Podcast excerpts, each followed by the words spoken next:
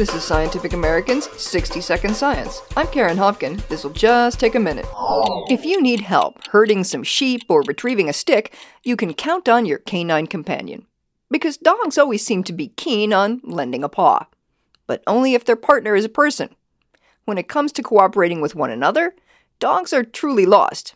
And instead, it's wolves who've mastered the art of teamwork. That's according to a study in the Proceedings of the National Academy of Sciences.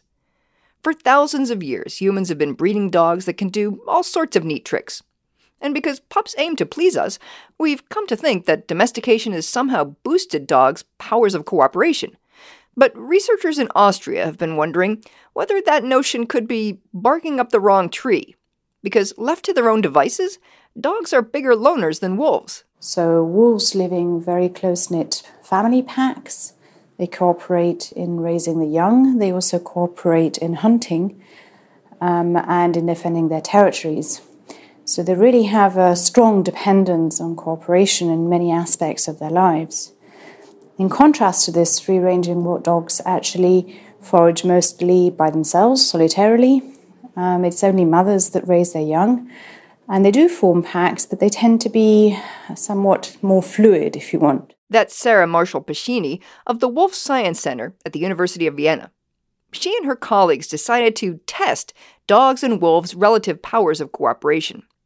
In the setup, a pair of animals, either two dogs or two wolves, is presented with a contraption that will allow the participants to access a tray of food, but only if both members of the team simultaneously pull on the two ends of a rope. A dozen wolves and 14 dogs took the challenge, and the results the wolves ran circles around their doggy descendants.